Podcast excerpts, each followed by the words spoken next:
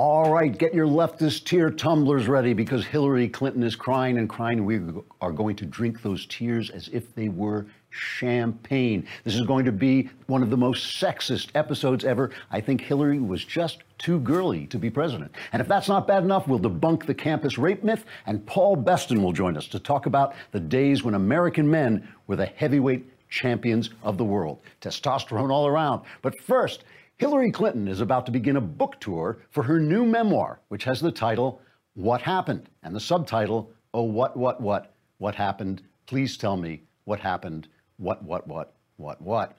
Hillary is planning speaking engagements across the United States and Canada. Tickets for the events are priced at around $350, which will be paid in small, unmarked bills to anyone who shows up. Contacted by reporters and asked to say what the book was about, Hillary said, quote, it's an attempt to explain how in hell the next president in line had her birthright snatched from her fingers by Russians and misogynists after she had sacrificed every personal consideration in a humiliating sham of a loveless marriage in the hopes it would lift her to power, and then committed every form of corruption that might grease her soulless climb to the top, unquote. Mrs. Clinton fell off her bar stool and was carried into the back room of the saloon, screaming, quote, that was off the record, damn it, unquote. Then she lapsed into unconsciousness. Though much of the book has been a well kept secret, the Daily Wire has acquired a table of contents, which contains such chapter titles as Chapter 1, The White House is Mine, Mine, Mine, Mine, Mine, Mine. Chapter 3, Mine, it's mine, you can't have it, it's mine. Chapter 4, Bernie Sanders, that stinking old communist snake oil salesman who ruined everything. Chapter 7, James Comey, spawn of Satan. And Chapter 10, what is that hideous mask of despair I see in the mirror? Please don't tell me it's my face. In one expert of the concluding chapter, Hillary tells her readers, quote, I take full and complete responsibility for my loss to Donald Trump, even though it wasn't my fault. The fault lies with a raving mob of woman hating, racist, white supremacist deplorables who didn't recognize the first female president of the United States when they saw her and were too stupid not to vote for some orange faced crotch grabber who should have stayed on reality television where he belonged instead of ruining the only life I have, the only life I have, unquote. A publicist for Mrs. Clinton's publisher says the book tour is scheduled to begin September 18th, with Mrs. Clinton walking on stage at the Warner Theater in Washington, D.C., and to end September 19th, with Mrs. Clinton being dragged off the White House lawn, digging her fingernails into the grass and screaming, Let me in. It was supposed to be me. It was supposed to be me. Democrats greeted Hillary's book tour with enthusiasm, sending congratulatory emails to Mrs. Clinton that said things like, For God's sake, just shut up already, you're destroying the party, and Please, Mom, it's over, you're embarrassing everyone, just go home. Republicans greeted news of the book tour by laughing uproariously. Trigger warning I'm Andrew Klavan, and this is The Andrew Klavan Show. I feel hunky dunky, life is tickety boo. Birds are winging, also singing hunky dunky doo. Ship shape tipsy topsy, the world is zippity zing. It's a wonderful day, hurrah, hooray! It makes me want to sing. Oh, hurrah, hooray!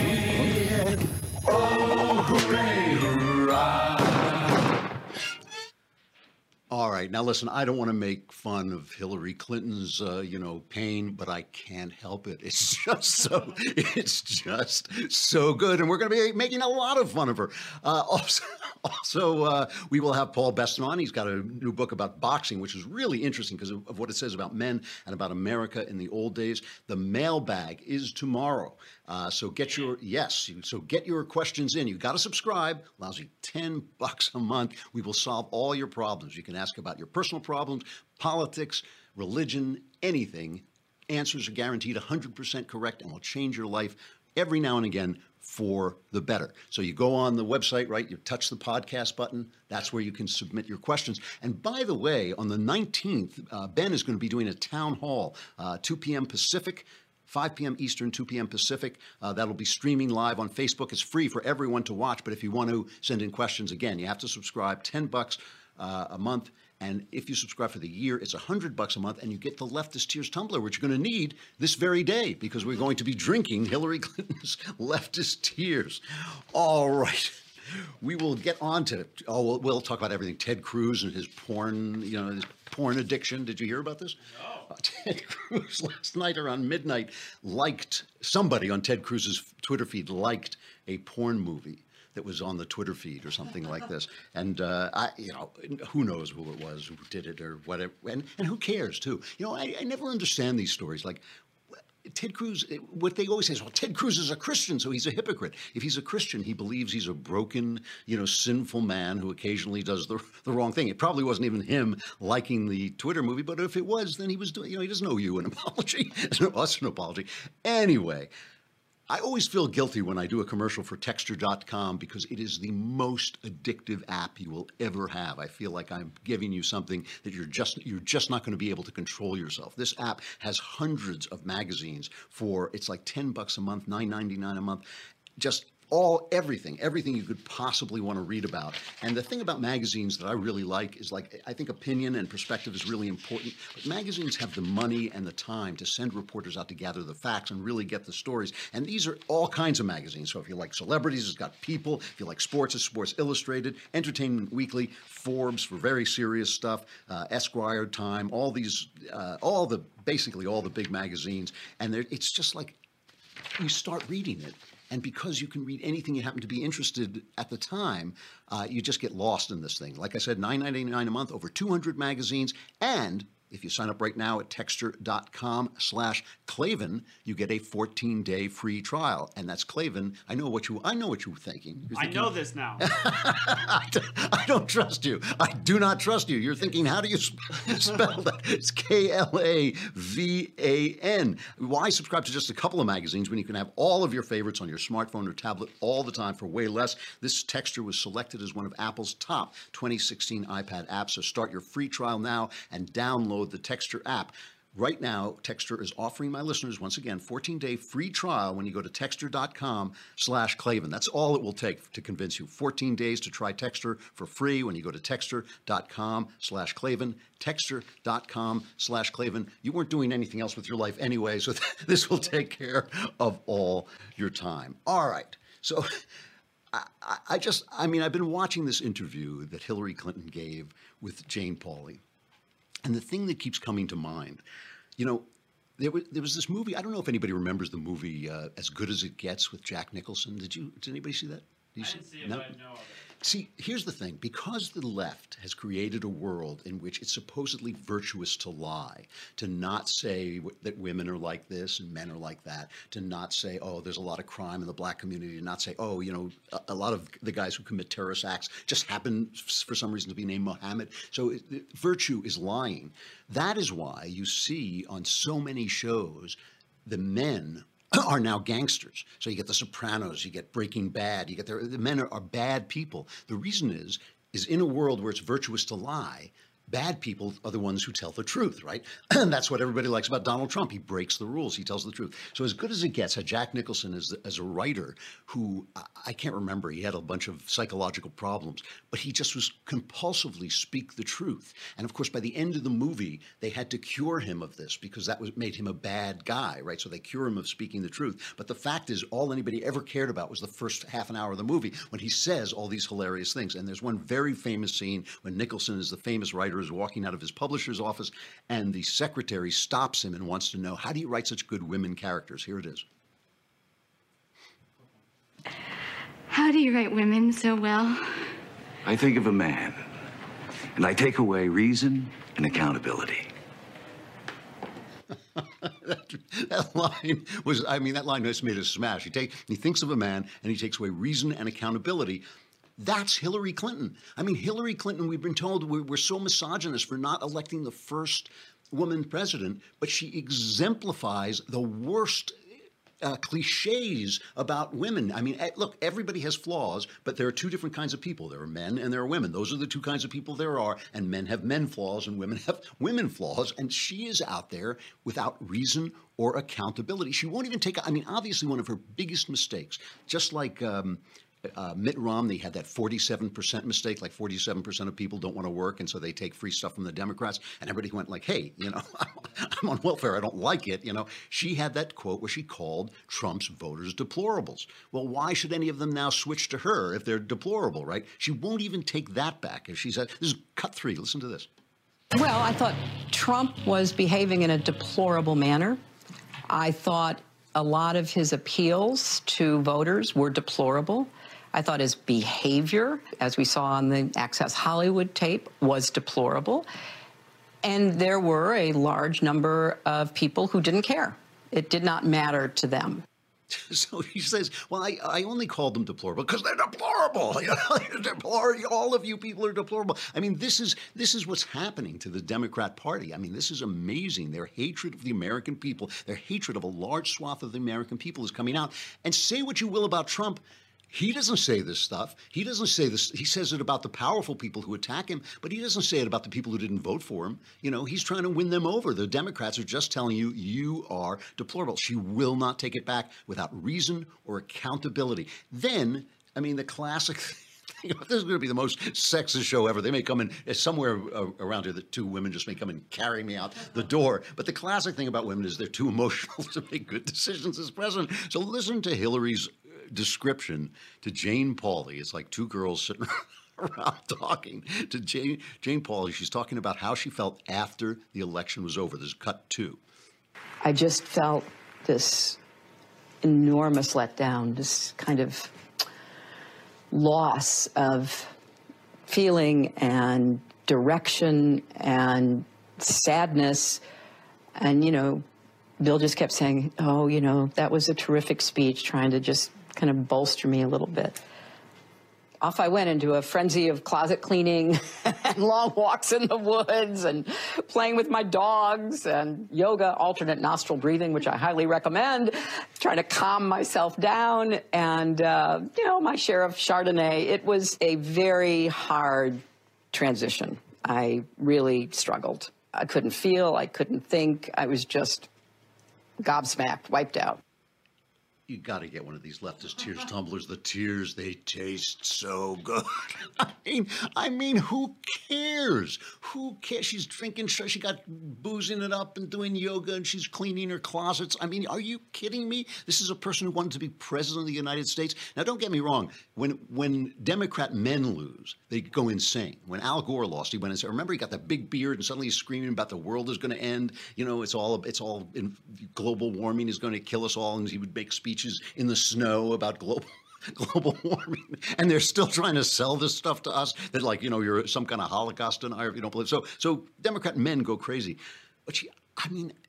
I don't know. This is a woman who wanted her finger on the button of the, the nuclear button, and she's sitting there telling us about how she lost an election, and she's drinking herself, you know, she's getting boozing it up with the Chardonnay and doing the yoga. I mean, is that the person you want running running the army?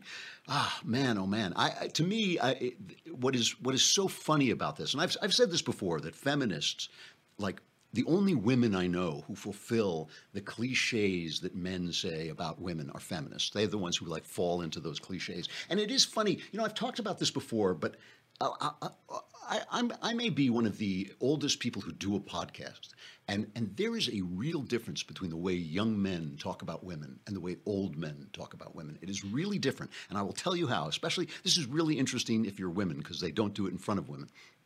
But all men look at the differences between men and women and kind of roll their eyes. I'm sure women look at men and roll their eyes. I mean, that's the way the whole system is set up. We don't quite get each other, but we like each other, but it's nice, you know.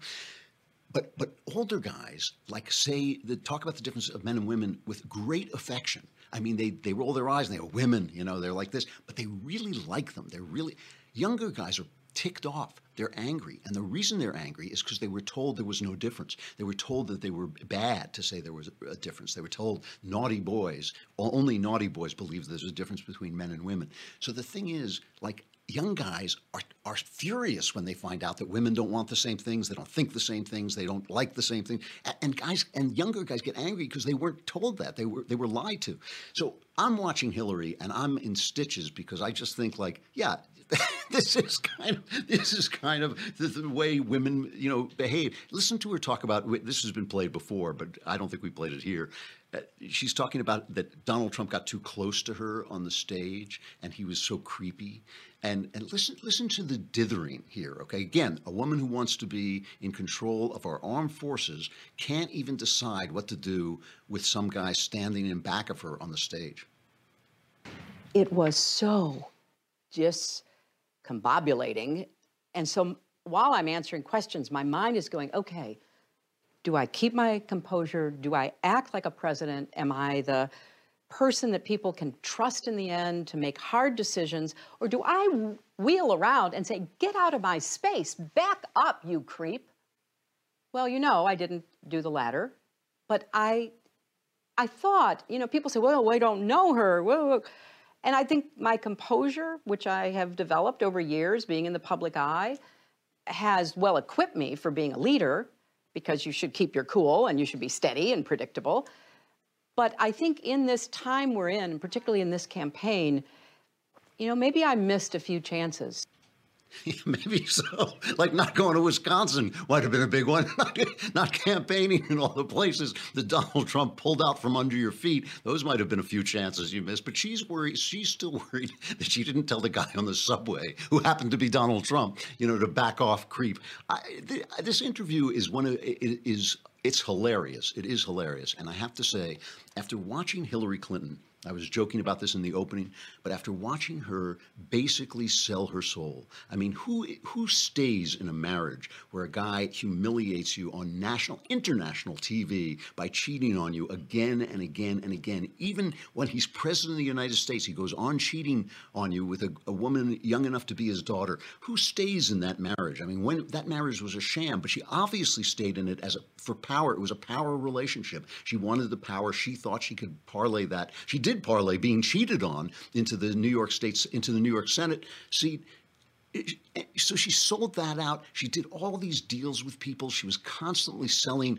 government favors behind the scenes. And then it all builds up to this one shot she's got at the big show, and she loses it in the most humiliating way possible. You got to get the leftist tears tumbler because this has been one of the great, great moments in political history. You know, the thing, uh, and while I'm picking on women, and Jess is here, and after the show, she will come over and just like hit me upside the head. But, but while I'm picking on women, I want to say that the, the, Democrats have always been called the mommy party, and the Republicans are the daddy party because Republicans are hard-headed and realistic.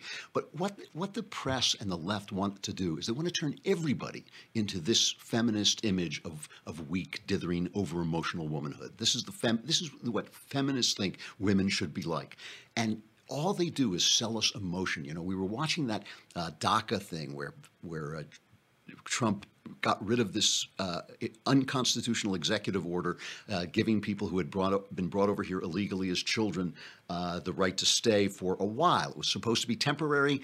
Barack Obama himself said it was unconstitutional. Trump gets rid of it, and you'd think the news would be sitting around talking about, well, it was unconstitutional, but how can we do it? How can we move forward? What's this? What's the good side? What's the bad side? Listen to this montage, just selling you emotion, all emotion. This is from our friends at Newsbusters, one of my favorite websites. They just put together this montage of like the way the news was reported. This is the the uh, number nine. Joe Biden has just tweeted, brought by parents, these children had no choice in coming here. Now they'll be sent to countries they've never known. Cruel, not America. All the statement reads, it's wrong because it's cruel to send these young people to places many of them have never lived and do not um, know. Only in a cruel nation do you take 800,000 documented people and make them undocumented. The bejeebers out of all these kids. In other words, there's a cruelty there. And it's a signal to say, I can do something that a lot of people think is cruel. Uh, this is one of the most cruel acts we've seen in the presidency in a long time. This is so one. This was a cruel, inhumane, and unnecessary move. Trump administration's latest immigration policy move has been called cruel. It's a very uh, cruel and unfortunate decision to end the program. As kids, his critics say the decision was cruel. Uh, the decision by the Trump administration is cruel. This amounts to like cruel and unusual punishment to like innocent children. Immigration advocates say the move to cut them off is cruel. Are you getting the feeling they want you to think it's cruel? Are you getting the feeling they want you to react in an emotional way to something that had to do with the Constitution and the law and a, a very difficult problem? Bill McGurn, the great Bill McGurn, who does a column once a week at the Wall Street Journal, uh, has a column today called On the Cruelty of Barack Obama. And he points out that Obama had a shot at solving some of this problem. In 2007, a coalition of Republican and Democratic senators came up with a bill that enjoyed the support of the Bush White House. It wasn't perfect, but extracted compromises from each side. So it gave enhancements for border security, a guest worker program, and the inclusion of the entire DREAM Act, the legislation for children who'd been brought here illegally that Mr. Obama claims he has always wanted. Senator Obama, instead of voting for it, he opted to back 11th hour amendments that were really intended as deal breakers. The Democrats decided they'd rather have the political issue than a solution. And it's fair enough, uh, McGurn goes on to say, it's fair enough to criticize Mr. Trump and Congress for whatever they do going forward to clean up this mess. But let's remember the Obama duplicity that created it. And that's the thing. That's the thing about emotion. It blinds you to the facts, and the facts, you know, are remain that it is the Democrats and Barack Obama who created this situation. So last night, Mathis Glover, Glo- Glover, Glover, Glover, Glover. I know it's not Glover. It's Glover. You know, every, everything is growing so much here at the Daily Wire that everybody gets a new title. Every I don't even know what Mathis' title is. He was like Grandpa Poobah of Sound or something like this. Uh, but but he came, he, you know, he came over and we were having a great conversation about the movies because Mathis has actually seen movies. I mean, most people talk about the movies, but they haven't seen anything that was made before 2010. And what especially made this conversation great was we opened a, up a couple of bottles of wine. And wine is the thing that makes conversation really sing. I love wine, and I have the habit of kind of just going out and buying a Chardonnay. It's easy. I don't, you know, I run out to the store, I don't have a lot of time, and I'll grab a bottle of Chardonnay, put it in the bottle. But with Winc, and this is W I N C, with Winc, they will give you a little test. They call it like a palate test, I think. The palate profile quiz, it's called, the PPQ. And they will give you a palate profile quiz to see what you like. And then uh, they will send you every month different bottles of wine that fit your palate profile. You go to, to do this, you go to trywinc.com. That's T R Y W I N C.com. And I know you're thinking wink is spelled with a K, but they spell it with a C. So it's T R Y W I N C. Dot com. You take the palate profile quiz, and Winc will recommend distinct and interesting wines customized to your palate to be shipped directly to your door every month. So you don't have to waste time going out to the store. And Winc bases the wines they send you on your taste preferences, so they'll even introduce you to new, rare, and custom wines that are not available anywhere else. And they'll tell you the story behind each one, and they'll also tell you, you know, what kind of food, what kind of meal might be nice to go with. It's really nice. You learn a lot, but you also get good wine, and you get to try new wine. And they have a 100% satisfaction guarantee, so you never pay for a bottle you don't like. Right now, Winc is W-I-N-C is offering listeners $20 off your first order when you go to trywinc.com slash Andrew. That's trywinc, spelled T-R-Y-W-I-N-C dot com slash Andrew. You get $20 off your first order now. Trywinc.com slash Andrew is really nice. The bottles, I have to say, the, the wine has just been terrific. All right, we've got Paul Beston coming on to talk about his book, The Boxing Kings When American Heavyweights Ruled the Ring. But I have to say goodbye to Facebook and YouTube. So come on over to thedailywire.com. You can listen to the rest. But if you want to just watch the whole show, you can watch it, the whole thing at thedailywire.com. If you subscribe for a lousy 10 bucks a month, it will also give you the right to ask questions on in the mailbag. And if you subscribe for the year, leftist tears, you can watch that Hillary interview forever and enjoy every drop. All right, come on over to thedailywire.com.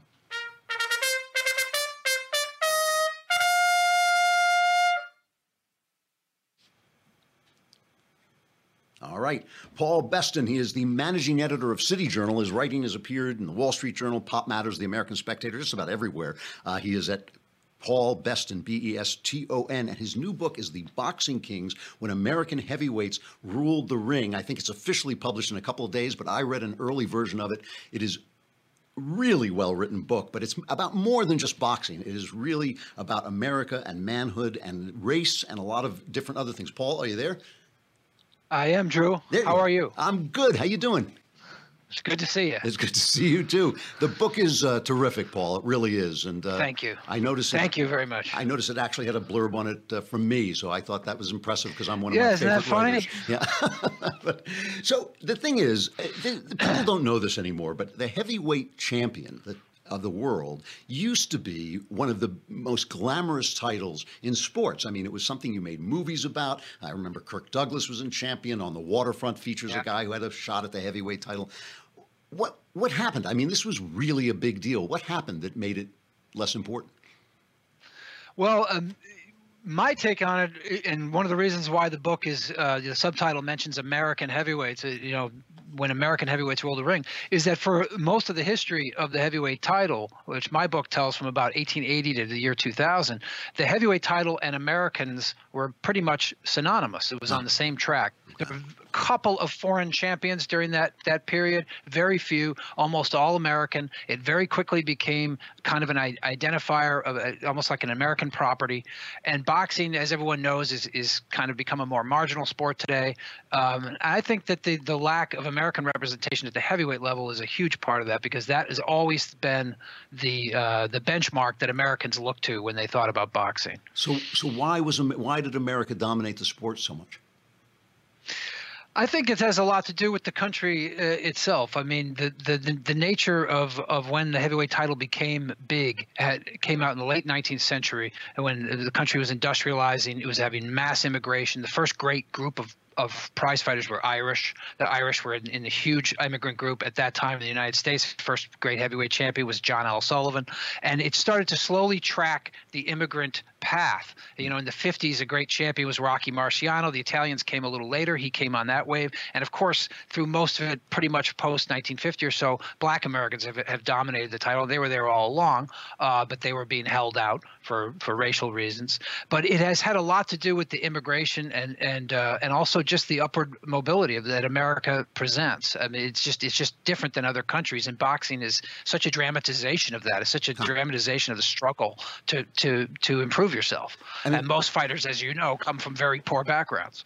Yeah, you mentioned you mentioned the fact that black guys once they were allowed into the sport, they really did start to dominate it. And Joe Louis is kind of you know everybody thinks of Muhammad Ali because they remember him, but Joe Louis is kind of Sure. the hero of this book and one of the great heroes really of American sport. I mean, can you can you tell people who just don't remember this time what it was about Joe Louis that changed so much? Sure. Joe Louis became champion in the late 1930s. And when he became champion, there had only been one other black heavyweight champion, a guy named Jack Johnson. Some people might remember him. Ken Burns made a documentary about him. But he was the There's most the play, The Great White Hope, right? The That's right. Yeah. That's right. With James Earl Jones as well. Um, probably the most hated man in America during those years. It was, it was a very different racial climate, and Johnson was a very defiant man. He he rankled white norms uh, very bravely, but perhaps not very advisedly.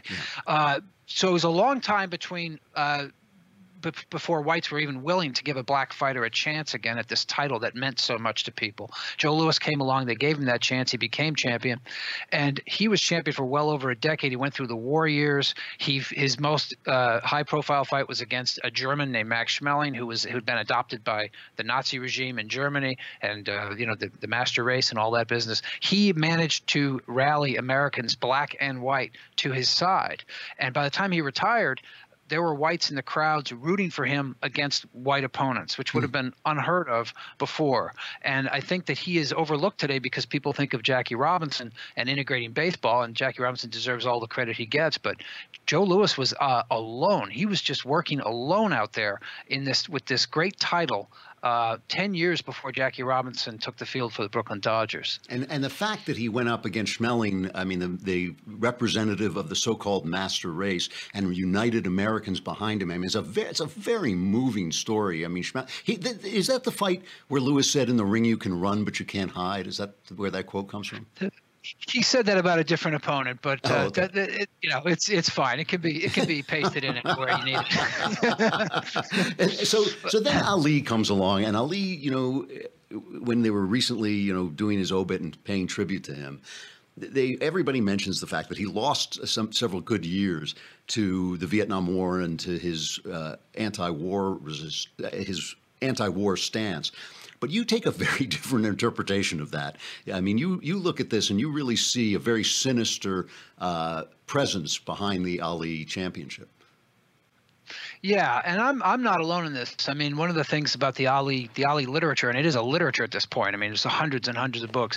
Is that you start poking around in this, there are pages that start to flash red, and what most of them have to do with is the the level of intimidation and control that the Nation of Islam, which he joined, and when he changed his name from Cassius Clay, uh, which they held, which they had over him. Uh, everyone, most people know their association with the assassination of Malcolm X. A lot of people don't know that Ali was very close to Malcolm X, mm. and he was ordered to break off the friendship uh, by Elijah Muhammad, and not long after that, Malcolm X, uh, you know, wasn't in this world. Mm. Um, there was uh, there were people who knew Ali very well who heard him express his fears. Uh, in a, the Wall Street Journal piece I wrote, I quoted a guy named Dave Kindred who covered Ali for for decades in Louisville said that Ali told him point blank in the 70s, I would have gotten out of this years ago, but I'm not going to become another Malcolm X. If I try to leave the Muslims, they would shoot me too. And that's the quote. Wow. Um, so it, it sheds light on what happened when he made this decision not to go into the draft. And I just, you know, my, my interpretation of that and, and others is that this was not his decision to make. And I think what people confuse about it is that subsequently he became a great anti-war spokesman. He's the, one of the most charismatic people that probably ever lived, right? So he, he did a great job at it. But I think people confuse that with the idea that this was actually his choice. I argue that it is not. Wow. That wow. it was not. That is, is a cool story. um, you know, there's something recently they had that kind of uh, gimmicky match between Mayweather and I forget the other guy's name, McGregor, McGregor Mayweather McGregor. McGregor. and it, so it's a boxer and an MMA fighter, and of course MMA has kind of replaced mixed martial arts, have kind of replaced boxing in the popular imagination. Sure. Is there something? Is there? Does this say something about the image of manhood in America? I mean, I know this is a big question, but still, there is something about a boxer that is scientific and controlled, and something about an MMA guy that always comes across as a little bit vicious and uh, and just wildly uh, painful. Is there? Is this? Is this? Does this say something about American manhood at this moment? I think the showmanship of MMA and the marketing of MMA uh, taps into the idea that that the, the way to get people's attention these days is with with a certain level of sensationalism. Mm. And in the old days, uh, it, it, even even the pace of that sport being fat, you know, having a guy sit on someone's chest and just pounding him. You know, I mean, it's a little it's a little different than a boxing match, which can be very scientific and be very gradual the way it unfolds. Um, and I, I, think the older boxers before Ali uh, exhibited a, a, kind of manly stoicism. They were, you know, Ali is the guy who brought in all the the flash and dash and the bragging and all that business. That stuff that stuff didn't go on before before him. And boxers had a, had a, a kind of dignity to them. Joe Louis exemplified it, but he, he wasn't the only one. So I, I see MMA as very uh, symbolic of that. I mean, that's the way they've gotten the younger audience's attention. And I'm not denigrating the fighters because I think fighters who of any sport, you know, I've got nothing bad to say about them. Right. But I'm, I'm not a big fan of MMA myself. Yeah, yeah. Um, yeah. The the last this is we're talking about uh, Paul Beston's book, The Boxing Kings: When American Heavyweights Ruled the Ring. I've read it; it is really good. It's beautifully written and just uh, very evocative of a, a time gone by. The, the one thing that I've off, I often do think when I watch boxing now is every everything has gotten better. Every every baseball player is is bigger, stronger. You know, sometimes it's drugs, but sometimes it's just training. Just the way you know we've gotten more scientific about training. When you look at the way, like even movie stars, when they take off their shirts now, they look like they've been photoshopped. they don't look like you know Clark sure. Gable, who looked like an ordinary human being. But the one thing that hasn't changed is the human head. It's just as soft as it ever was. And sometimes now, when I see a guy get punched in the ring, I immediately think, call the fight, because the guys are so big and muscular. Should, can, I guess the question that I want to ask is can boxing come back? Can it make a comeback? And should it make a comeback? Or is it from a, a time that sh- should remain in the past? Well, the second part of that question, I, I think boxing's history shows that if you try to ban it and make it illegal, it will go underground, mm. and that's that's the history that it had of being fought on barges and out out in the country, and and it, it's going to happen. There's something about us as you know, human beings. There's something primal about the, the contest of two, two men and, and seeing who's who's best, and I think that will that would happen. So I think it's best to keep it legal keep it as safe as possible. And I also think, you know, I, I still think there are merits in the sport about uh, uh, individual distinction and uh, and you know these kind of struggles that, that these guys have. But uh, obviously, the head trauma issue is a very serious one. There isn't much you can do with it um, in terms of boxing, and of course, football is facing that uh, as well. But I think for in, in America, the only thing that could really bring boxing back in a regular kind of way, to the prominence it once had, would be if an American heavyweight came along that captured that kind of attention the way Mike Tyson did, or Ali, or these Uh-huh. other guys who I write about. Yeah, the- I think you know when you when you have Russian fighter, Ukrainian fighters, and that I mean you know all again uh, nothing against them, but Americans obviously didn't care very much about it. Right, right. It makes a lot of sense. Paul Beston, the author of The Boxing Kings When American Heavyweights Ruled the Ring, a terrific sports book, but also a terrific book about America. Paul, thanks for coming on. I hope to talk to you again. Thanks so much, Drew. All right. Take I'll care. Talk to you later. Bye. Uh, really, really interesting. You know, I have, I have to say, there is. I, I've- I've talked about this before that leftism is like a zombie virus, that it comes into respected institutions, takes them over, and then the institutions keeps walking like a zombie and demanding the respect of its former self, but is not is now just a vehicle of leftism. The New York Times, I always call it a former newspaper. That's why the New York Times. I mean, uh, conservatives always railed against the New York Times, but it actually used to be a fairly fair newspaper. Now it's a sophomoric leftist uh, rag, basically, and yet it still demands the respect of the New York Times. So it's like this zombie New York Times demanding the respect, the respect of human New York Times. Yale University, all these you know Ivy League universities, uh, you know, get taken over, and Hollywood. You know, you used to go to the movies and they didn't tell you how you should vote Democrat. Now they insult everybody who doesn't uh, doesn't like their candidate. Uh, but Miss America, there's a new Miss America. I don't know who North Dakota is. My someone. She's she's pretty.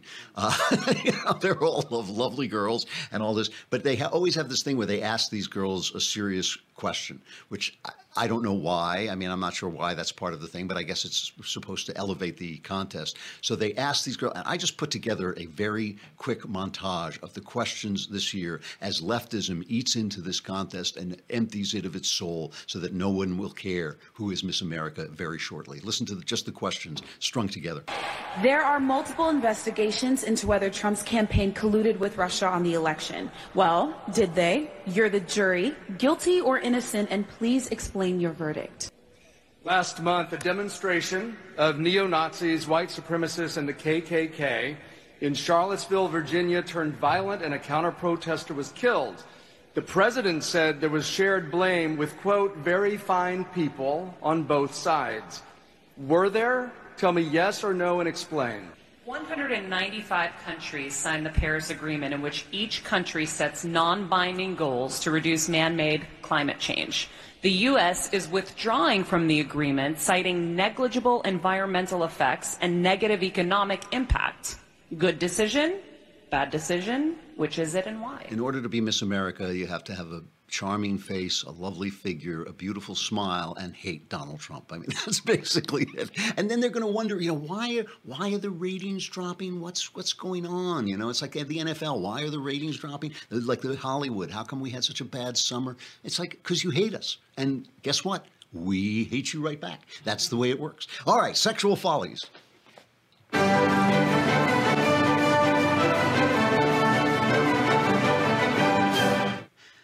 So, campus rape, okay, I, and I, and I don't mean to make any jokes about rape. It's the, one of the it's, it's the second most heinous crime there is, and it's a heinous crime for the simple reason that it takes away a person's right to make decisions, the most personal, uh, intimate decisions she can make, and it uh, is an offense against the soul. It's an actual soul, an actual crime, a soul crime.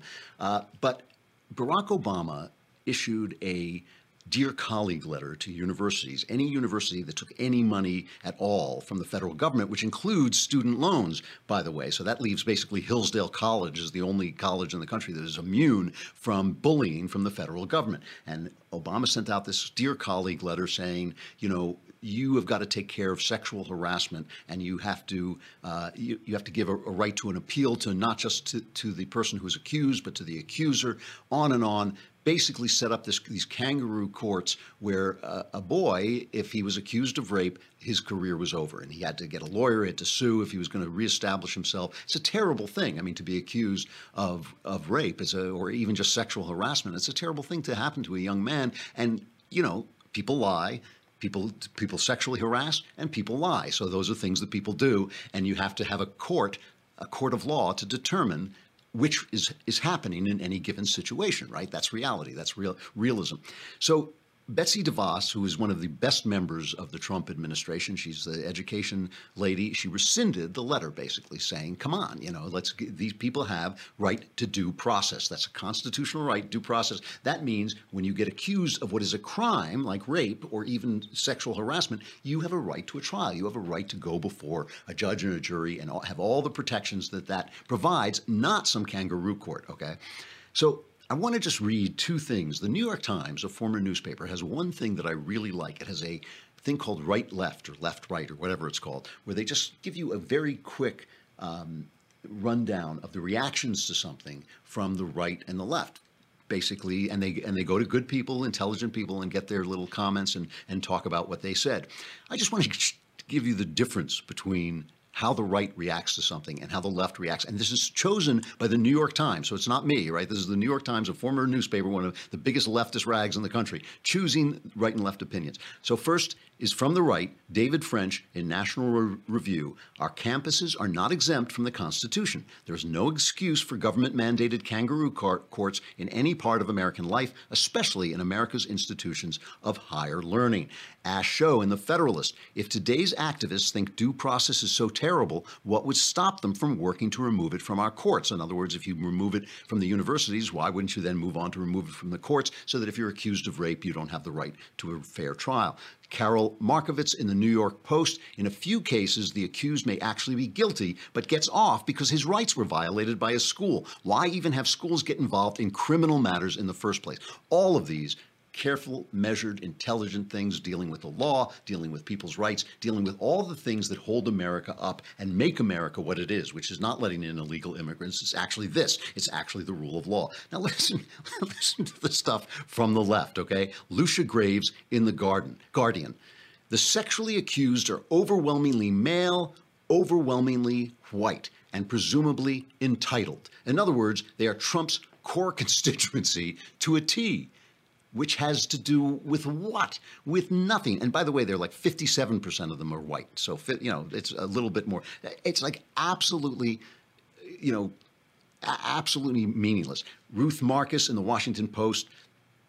Um, this is actually a, a, smart one. It says the proof will be in the details of what the Trump administration produces. Still, you don't have to be a DeVos like conservative to have serious qualms about the existing approach and to bristle at the dismissal of such concerns. All right, totally reasonable. Christina Cauterucci in Slate. The chilling effect the DeVos Department of Education will have on sexual assault reports will certainly please Trump. But his larger goal is to send a message to women that the government is not on their side.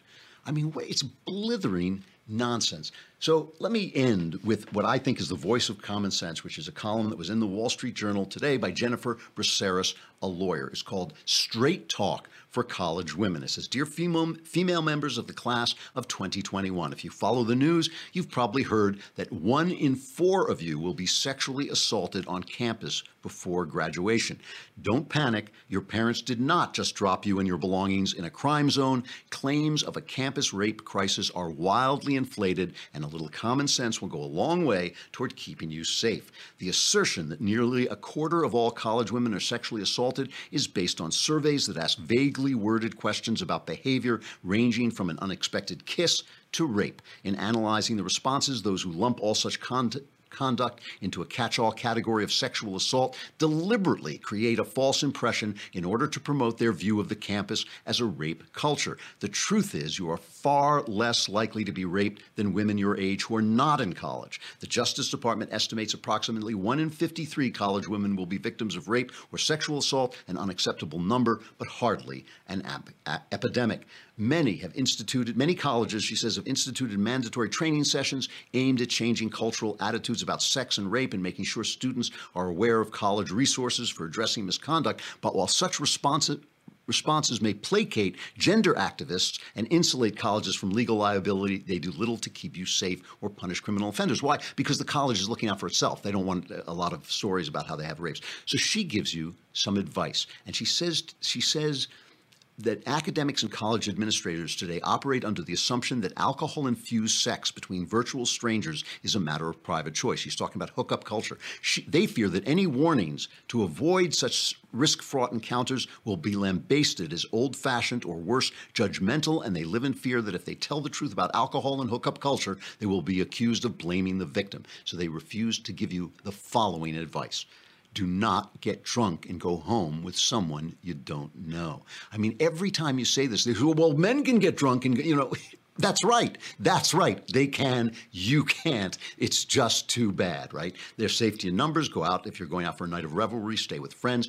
Reject the hookup culture. Sex without trust and commitment often ends poorly. It may sound old fashioned, but it's really common sense. If you don't know someone well and you are unsure whether you can trust him, is it really a smart idea to be alone with him in a state of partial undress? Be self confident enough to say, to, it's okay to meet a guy around the keg or at the pong table, but hold out for a real date. You deserve it. Buyer beware. If you do decide to participate in the hookup culture, Go in with your eyes open. Promises made in the heat of passion are meaningless. Suitors will promise the moon to get you into bed. I mean, this is just logic, rational advice. Be clear about what you want. If you don't want to do something, say so clearly. You're an adult and you can't expect people to just know what you want. And if you are assaulted, of course, seek immediate help. You know, the funny thing about this advice is a mother in the 1950s would have given it. What has happened is that the voice of reality, the voice of common sense, has been drowned out by the left. The left is the enemy of reality. We were talking about this a little yesterday that freedom is based on truth, honesty, reality, hard nosed looks at the facts, and all this spelling of emotion. Oh, I lost the presidency and I had to clean out my closets. You know, I, this, oh, you know, DACA has been rescinded and it's cruel all this appeal to emotion, and it's not like emotion isn't important in your life and living life and all this stuff, but all of this appeal to emotion is really an assault on realism. It's an assault on reality. Women can protect themselves. The, the campuses are not hotbeds of rape. They are hotbeds of hookup culture, which is just bad for women. It is bad for women. All right, the mailbag tomorrow. Subscribe and get your questions in. Ask anything you want. All the answers will be right. It'll change your life. I'm Andrew Klavan. This is The Andrew Klavan Show. We'll see you then.